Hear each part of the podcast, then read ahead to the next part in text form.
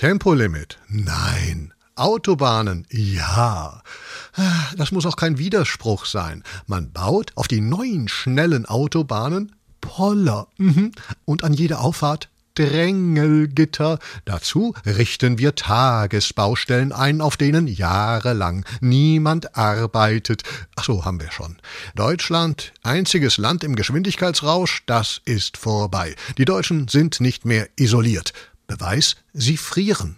Wären sie gut isoliert, frören sie nicht. Hm. Deutschland selbstbewusst. Alles wird langsamer. Die Briefpost kommt jetzt einmal die Woche alle 14 Tage. Die Bahn jeden Werktag manchmal. Wohnungsbau. Ach. Nö, gar nicht mehr. Man hat ja schon Immobilien, die sogenannten Autos, ja, die sind immobil, die stehen im Stau und dann ist auch schon Mittagessen. Da gibt's Tier, zirpende Grillen, krispig an der Mehlwurmschwitze mit Schimmelkäferkäse, genießen, langsam, wie die deutsche Politik, sich abstimmen, gern, diskutieren, gern, zö, äh, gern.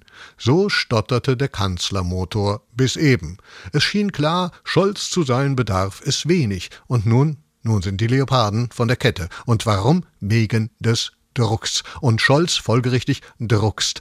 Äh, bei der Unterstützung der Ukraine wolle er, der Scholz, stets Entscheidungen treffen, Zitat, ohne dass die Risiken für unser Land dadurch in eine falsche Richtung wachsen eine falsche. Aha, gibt es denn auch eine richtige Richtung für Risiken? Riesige, riesige Bedenken haben da viele, denn im Osten deutsche Panzer, das ist im Westen was Neues.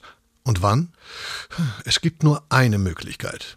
Schnell, gar nicht oder langsam. Beziehungsweise zu viel oder zu wenig. Genauer weiß es, und da bin ich mir sicher, keiner.